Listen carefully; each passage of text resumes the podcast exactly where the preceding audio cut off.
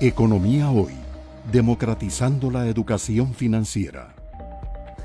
Ahora te quería preguntar, cuando uno conversa con los empresarios costarricenses, si sienten que este repunte que ustedes llaman, y nos puedes explicar ahora esto del efecto rebote, eh, también se está traduciendo en un fenómeno de incremento de costos. Sienten que las materias primas, sienten que la logística, sienten que los fletes, ¿verdad? A nivel mundial han subido, pero subido significativamente. Entonces, ¿cómo estás viendo ese elemento? ¿Es una cosa transitoria o es una cosa permanente? Bueno, ciertamente los precios de las materias primas han subido fuertemente en el mercado internacional. Aquí estamos hablando del petróleo, que afecta los, los precios de todos los combustibles.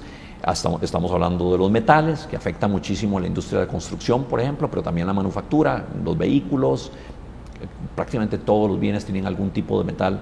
Y también los granos básicos, los precios de los, de los granos básicos en el mercado internacional también han subido muy significativamente después del colapso que sufrieron con el inicio de la pandemia. Entonces, lo que vemos es un patrón similar al de la actividad económica. Los primeros meses de la pandemia, sobre todo el segundo trimestre del 2020, una caída de los precios de las materias primas, todas estas, metales, eh, combustibles y eh, granos básicos, sobre todo los combustibles, el, precio del petróleo tuvo una caída muy, muy significativa en ese, en ese periodo y a partir de más o menos mayo del año 2020 una recuperación muy fuerte, tan fuerte que ha llevado a esos precios de las materias primas ya no solo a niveles por encima de los que estaban inmediatamente antes de la pandemia, sino a niveles históricamente altos. Nosotros en el Banco Central estimamos un índice promedio ponderado de los precios de las materias primas que importa Costa Rica, metales, granos básicos y combustibles, ponderado por el peso que tiene cada uno de esos componentes en, el, el conjunto de las materias primas importadas y cuando vemos el, precio que resulta en este índice,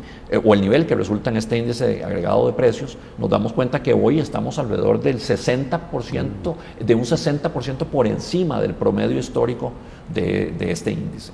Cuando tomamos el promedio del 2000 al 2021 y decimos eso es 100, vemos que hoy estamos a 160, es decir, 60% por encima del promedio de los últimos 20 años en materia de las materias primas. Esos son niveles eh, muy, muy altos históricamente, casi tan altos como los que se vivieron en el 2011-2012, un poco más eh, bajos eh, que los del 2008-2008, que fue básicamente la cima, el, punto más alto de los precios de las materias primas históricamente eh, para, para, para, Costa Rica y para muchos países del mundo.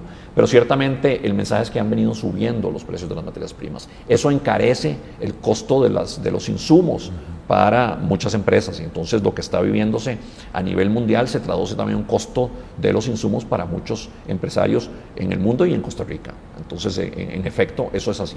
Todavía al mes de julio la tasa de crecimiento de ese índice era del 95% del crecimiento interanual. Es decir, los precios de las materias primas están hoy en día básicamente al doble de lo que estaban hace un año. Economía hoy, democratizando la educación financiera.